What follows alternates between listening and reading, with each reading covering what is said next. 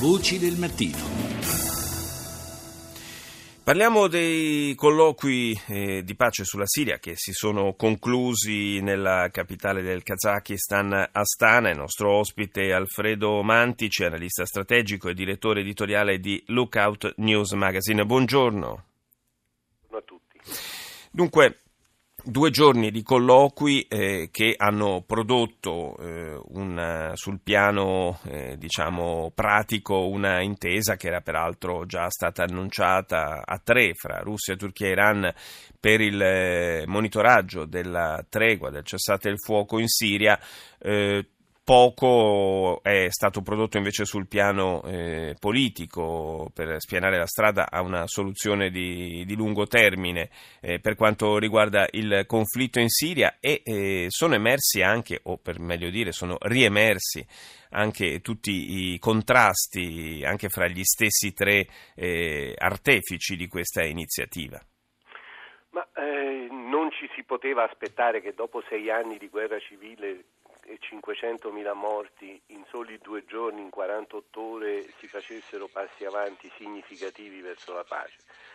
Ci sono stati dei passi importanti, a mio avviso, politici e militari. Eh, sul piano politico, per la prima volta c'è l'accordo della Turchia con l'Iran e la Russia a procedere nel percorso di pace senza mettere come precondizione la destituzione di Assad. Questo è stato un nodo che non è stato sciolto durante la guerra eh, negli ultimi sei anni e finalmente una delle parti in causa, una delle più importanti, dei più importanti sponsor esterni, che è la Turchia, ha accettato che Assad abbia almeno un ruolo nella fase di transizione. Questo significa che il governo siriano è titolato a trattare anche eh, sotto lo sguardo, tra virgolette, benevolo della Turchia. Questo è un passo avanti politico decisivo. Sul piano militare, anche qui, vista la parcellizzazione delle forze in campo, non ci si poteva aspettare che con una bacchetta magica finissero i combattimenti.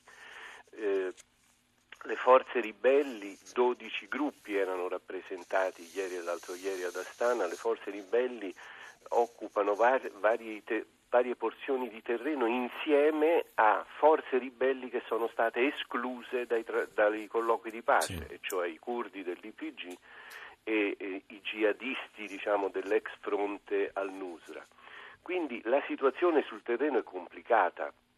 Sì, Ora, i, curdi, no? i, curdi, hanno subito detto di non sentirsi in alcun modo vincolati da, da quanto veniva discusso e deciso ad Astana ma i curdi hanno dovuto fare buon viso a cattivo gioco perché la Turchia per partecipare ai colloqui di Astana ha detto, ha messo come condizione che non venissero invitati i curdi. Certo.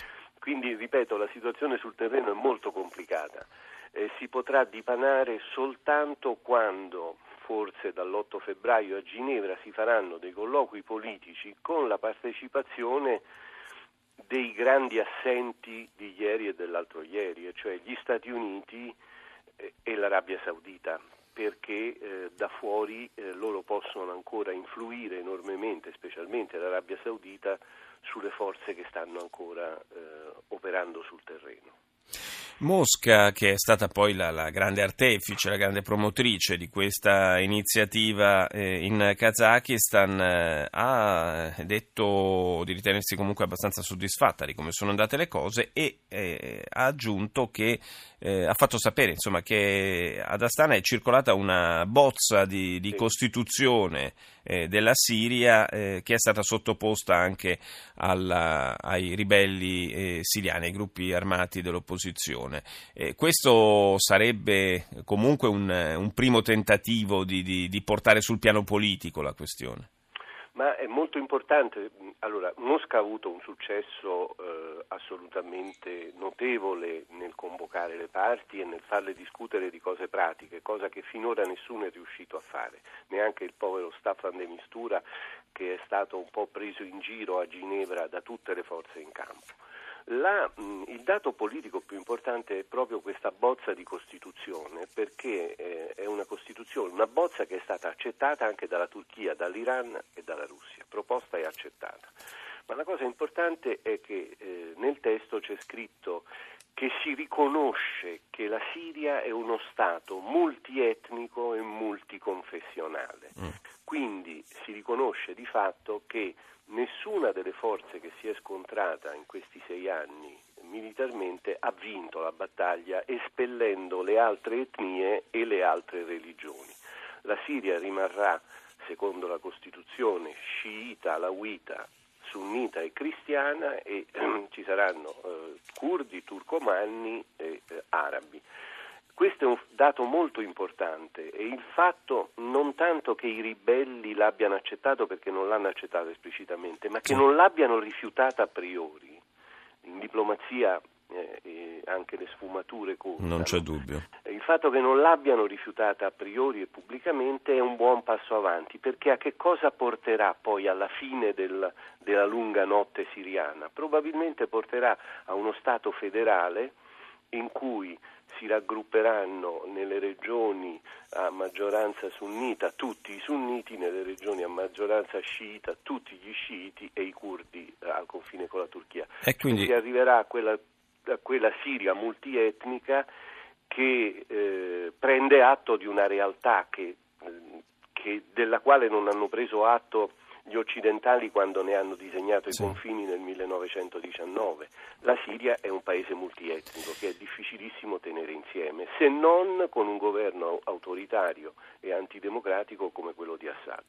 Ecco, eh, quindi l'appuntamento a questo punto è, è proprio per eh, l'8 di febbraio, per i colloqui di Ginevra, dove vedremo un po' eh, davvero se verranno scoperte le carte, diciamo, da parte dei protagonisti di questo conflitto. Grazie ad Alfredo Mantici per essere stato nostro ospite.